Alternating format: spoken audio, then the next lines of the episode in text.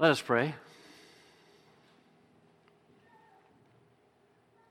O oh Lord, may the words of my mouth, the meditations of our hearts, be acceptable in your sight, O Lord, our rock and our Redeemer.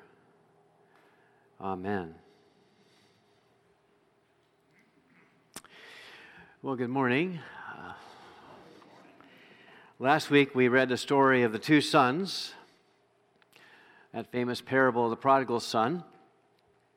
We read of the one son who demanded his share of the inheritance from his father, and he demanded it, wanted to have it immediately.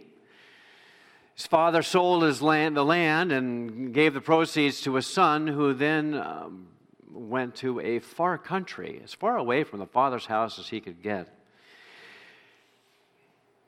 Carried away all this money in a bag, and only to uh, spend it all on lavish parties and wild living. So, starving among the pigs, which is where he ended up, if you remember, about the worst place a Jewish boy could ever end up feeding pigs in a pigsty. He came to his senses. He decided to go back home to his father, hoping that somehow his father would take him back. And contrary to all expectation, his father gave him a loving welcome and a, and a warm embrace. And such was, his, such was his father's joy upon his return that uh, his father killed the prized fatted calf and he, and he threw a big party in his son's honor. And so there was feasting and there was happy music and there was dancing. It was a wonderful occasion. His older brother, however, couldn't believe his eyes and refused to go to the party. And so we read from the 15th chapter of the Gospel of Luke. Meanwhile, the older son was in the field. And when he came near the house, he heard music and dancing. So he called one of the servants and asked him what was going on. Your brother has come, he replied, and your father has killed the fattened calf because he has him back safe and sound. The older brother became angry and refused to go in. So his father went out and pleaded with him. But he answered his father, Look, all these years I've been slaving for you and never disobeyed your orders. Yet you never gave me even a young goat so I could celebrate with my friends. But when this son of yours, who has squandered your property with prostitutes, comes home, you kill the fattened calf for him. My son, the father said, you are, you are always with me, and everything I have is yours. But we had to celebrate and be glad because this brother of yours was dead and is alive again. He was lost and is found. Well, while all this partying was going on, the older son had been working in the field. Well, of course he was. This isn't surprising. I mean, uh, you know, this guy took life very seriously. They say your birth order determines your outlook on life, and here the oldest son seems to be true to the firstborn role. He was responsible and hardworking a follower of the rules, and in all things good and respectable. So it's not surprising then that he should be outraged when this immoral brother of his, who was out spending all the family estate, he was outraged that his father should give him such a party, such a welcome home. I mean, you can practically hear him muttering to himself, uh, Why is the whole house turned upside down for this no good, this good for nothing playboy? He doesn't have a responsible bone in his body. Imagine squandering all his wealth. He made his bed, so he ought to lie in it. What's all the celebrating about? He doesn't deserve a party. And why aren't all these party goers out in the field with me? I mean, isn't there work to do? What was my father thinking? Has he lost his mind? Doesn't he have a sense of justice? It's so unfair. It's incredible. Last week we looked at Rembrandt's famous uh, painting of the prodigal son, and uh, we notice the warm embrace of the, of the, the father and the son there kneeling before him. Um, you know, he had come back from his self inflicted, you know, um, dereliction, and, and he received love and joy and a party. But then there's this other guy to the right in the scene, uh, and that would be the older brother. And if you take a closer look at this older brother, uh, his hands are crossed kind of in judgment.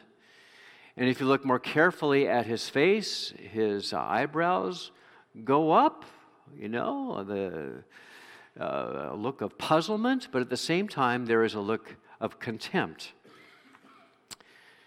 Filled with bitterness and resentment, this guy refuses to go to the party.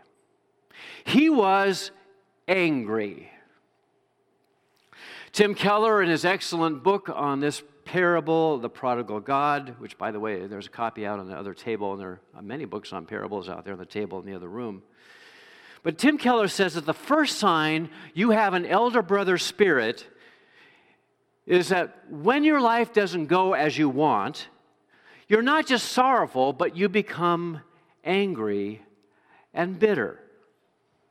Elder brothers believe that if you just leave, live a good life, then you should have a good life.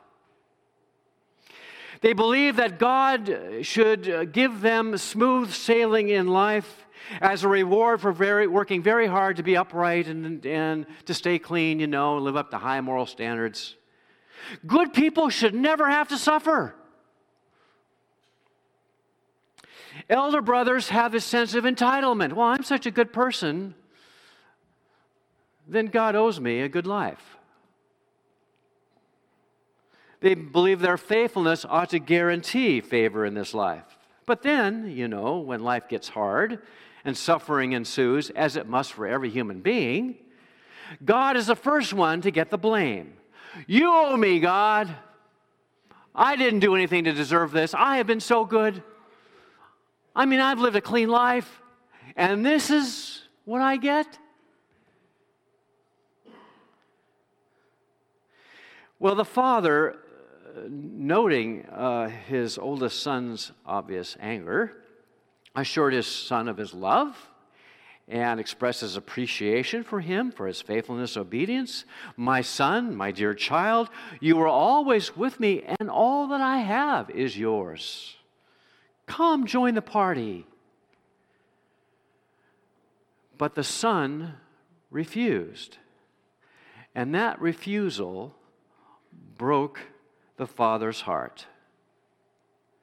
And I believe the pain in the father's house at that moment was even more excruciating than the pain caused by the younger son when he left home to go to a far country. In fact, it hurt the father when he realized that his son had been living in the far country, even at home. That he had actually all this time been a stranger in his house. The older son was present in body, but absent in heart. He kept all the rules of the house, but he didn't really appreciate the father. Nor did he know anything about joy or love. And you see, that's really the scary thing that you can be a respectable church person. You can come to church every Sunday. You can read your Bible faithfully. You can pray daily. You can live in the atmosphere in the house of Christianity and yet not really know the Father or be at home with Him. There are two attitudes in particular that can lead to such a tragedy a spirit of ingratitude leading to a lack of joy, and a spirit of judgmentalism leading to a lack of love. Both can keep us in the far country of the Spirit, a long way from God, even though we might be around holy things. Ingratitude and judgmentalism. And we see both attitudes in the oldest son in Jesus' parable. The spirit of ingratitude is focused in, this, in, uh, in the oldest son's response to his father's invitation to join the party. Look, all these years, I have been slaving for you. I have been slaving and never disobeyed your orders, yet you never threw me an appreciation party. The poor guy, he doesn't feel appreciated. But the fact is, he has never appreciated his father, who gave him all his land, his provisions, a roof over his head, his daily bread. My son, all I have is yours. It never occurred to this son that his good fortune came to him more as a gift than on anything that he really did. But then, in his ingratitude, he began to take his relationship with the father for granted, and so life with his father was dull and monotonous, distinctly lacking in joy. All these years I've slaved for you. I mean, life with father apparently was a burdensome thing, nothing but drudgery. Where's the love for the father? Now, some of us have a Christianity like this. We do our best to live faithfully, but there's no joy in it. For us, Christian faith is basically living by rules. We do our best to keep our rules, to be a nice person, keep our nose clean. And then, at the first sign of trouble in our lives, we complain that we deserve better. For after all, we've been obedient and dutiful and law abiding and hardworking, and we grow resentful. Resentment and complaining can become a way of life. And, and when it does, we are as lost as lost can be. God, however, wants us to come back home, and the way home is through the discipline of gratitude. Gratitude is a choice. You and I can choose to be grateful. It's a discipline we can practice. Now, listen to the words of, Henry, Henry Nouwen, who was a well known Christian writer. Uh, in fact, he wrote a book on the, on the prodigal son, which is a great book. This is what he says about gratitude. He says, I always thought of gratitude as a spontaneous response to the awareness of gifts received. But now I realize that gratitude can also be lived as a discipline. The discipline of gratitude is the explicit effort to acknowledge that all I am and have is given to me as a gift of love, a gift to be celebrated with joy. And he goes on to say gratitude as a discipline involves a conscious choice. I can choose to be grateful even when my emotions and feelings are still steeped in hurt and resentment. It's amazing uh, on how many occasions present themselves in which I can choose gratitude instead of complaint. I can choose to be grateful when I'm criticized, even when my heart responds in bitterness. I can choose to speak about goodness and beauty, even when my inner eye still looks for someone to accuse or something to call ugly. There's always a choice between resentment and gratitude. We can be resentful people or we can be grateful people. So perhaps we need, we need to hear the words of our Heavenly Father all that I have is yours. It's all yours. And indeed, when you think about it, we're rich already and we have a lot to be thankful for. Every time we sit down and think about the goodness of God, we can join the party and we can experience joy. To miss the joy is to miss everything. Be grateful of who you are and what you have. It's all gift. Now, if a spirit of ingratitude can keep us in the far country, even while being in the Father's house, a spirit of judgmentalism is even worse. And again, the attitude is focused in the oldest son's response to his father. I've always obeyed you. You never even gave me a young goat to celebrate with my friends. But when this son of yours squandered your property with prostitutes, comes home, you kill the fattened calf for him. Notice he cannot say, my brother, but only this son of yours. You notice that? This son of yours. He immediately disassociated himself from his brother, while at the same time congratulating himself on his own goodness.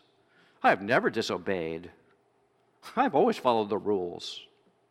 I remain ever faithful. Hard work, responsible servant. That's me. How proud he was and so self satisfied. Now, this son is uncomfortably familiar. Maybe because we see, if we're honest with ourselves, we see something of ourselves in him. Because do we not also have a tendency to congratulate ourselves on our goodness while kind of looking down on those who, you know, who've not lived by our standards? I mean, is there not something of the Pharisee in us? How easy it is for respectable church people to, to think that there must be something really decent and nice about us, that God should call us to Himself, and that we should be among all of these people who come to church. So we pride ourselves on that, on our decent lives.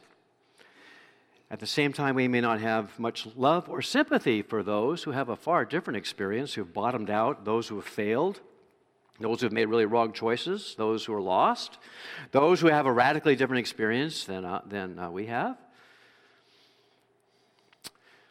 So, unfortunately, the Christian church is crowded with elder brothers.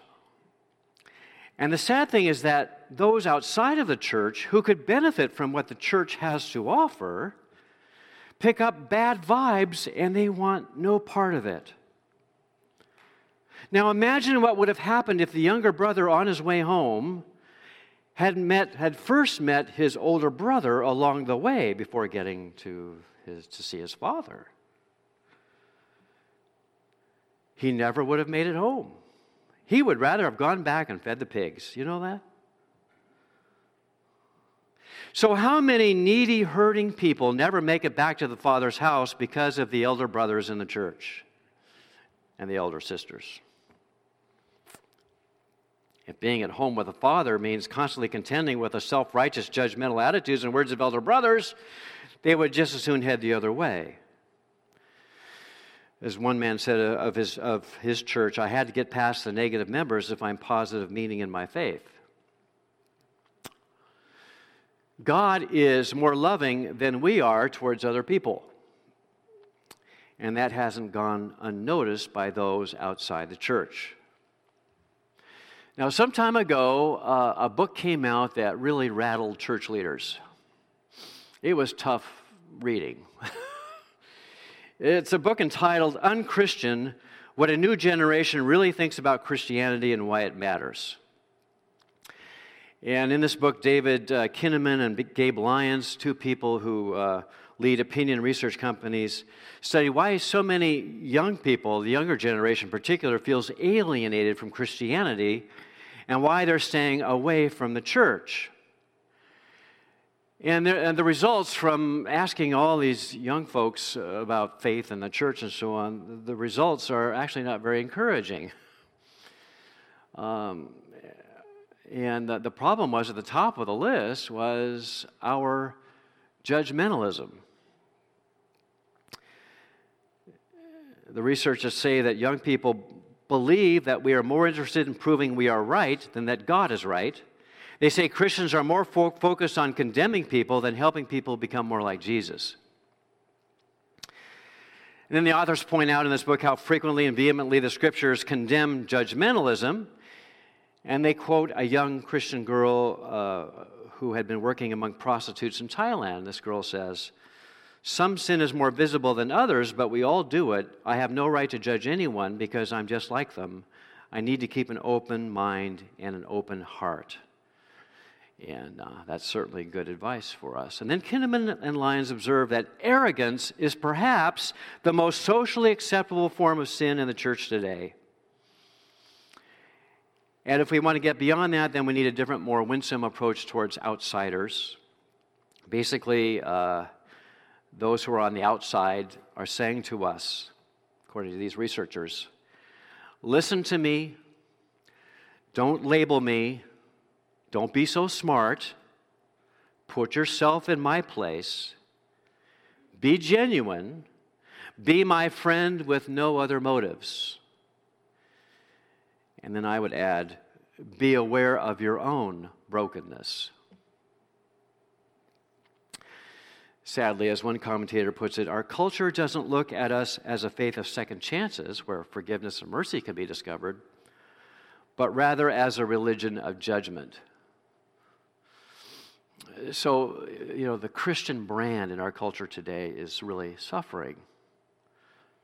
And some of it is, a lot of it is from the older brothers and sisters in the church and the attitude that they, they convey. Now, I was thinking about this. So, this book was written about 10 years ago. So, I was thinking about this even as I was sitting here before church. And, and, and this is the problem is that now, even to make a statement of principle, like this is true, we believe this to be true, I stand upon the Word of God, this is what God says, that very statement is considered to be judgmental. Right? You say, No, I don't believe this, uh, is immediately to be labeled judgmental. You can hardly today make a statement of what you believe to be true for everybody uh, without being labeled a bigot or, you know, you're judgmental and so on. And that's the predicament we find ourselves in. I mean, this is the hard part. You can say, you know, we believe that God's word says that same sex marriage is not God's intention. Just to make the statement is to be called a bigot. That's a really hard position to be in. But you and I have to be careful in that we cannot, along with that statement of truth, give a vibe of judgmentalism. In other words, truth and grace must coexist in equal balance. Jesus could do that perfectly. Jesus said, No, this is true. But he was full of grace. And the younger brothers, you know, uh, in the culture, love, in that day, loved Jesus. He hung around him in droves. He couldn't get the older, you know, the, the older brothers he had a problem with. Truth and grace and holding it in balance even when we're called things that we don't like to be called, we have to be full of grace. And that's where we need Jesus. When we're witnessing to this culture, we need the, the firmness of taking a stand, but we also need the gentleness of grace. And, uh, and that's hard for us human beings, you know. Um, a lot depends upon our attitude with which we hold these firm beliefs. Um, so I, I kind of state the problem. It's what I've been feeling. Like, man, I, I, I believe this. Uh, and that is not to be judgmental because, you know, the Lord calls us to discern truth, truth from falsehood, good from bad. We have to be discerning. Christians believe that there is a morality built into the fabric of the universe, that there is, there is absolute truth. It's public truth, it's true for everybody. But we have to hold to that truth with an awful lot of grace without going over the line uh, between discernment and being judgmental. It's very hard. it's really hard. Uh, would that we were all just like Jesus. But we have to pray for that, right? We have to pray. Well, there are two sons in the parable. And I imagine that you, can, I, you and I can see ourselves in each of those sons at different times of our life. Both needed to come home, Both needed the embrace of the Father, both needed healing and forgiveness. But from the story itself, it seems clear that perhaps the hardest conversion to go through is the conversion of the one who stayed home and yet was living in a far country. If unrighteousness breaks the Father's heart, so too does self righteousness. Well, uh, as in the case with many of the parables we'll see, uh, this parable has some loose ends. Did the older son finally join the party? Did his attitude towards his brother change? Was he ever able to admit his own forgiveness from the father? We don't know. Perhaps he was never able to overcome his attitude of ingratitude and judgmentalism. Perhaps he never did experience joy or love. But there is hope for those uh, of us elder brothers and sisters because God continues to extend his invitation to us. And the question is will you and I join the party and enter into the Father's joy? Or will we remain outside? out there, staying out there in the far country, even at home, a stranger in the Father's house. Let's pray. Uh, Lord, this story comes too uncomfortably close to us, uh, and uh, we have to check ourselves all the time. We want to hold to truth, and yet we want to be full of your grace so that we don't send anybody away, away from your love and from your joy. So, Lord, uh, help us to just to be like you, to find that balance in our life. Lord, help us to establish, to cultivate the discipline of gratitude, to know that all that we have is, well, that you've given us everything. It's all from you.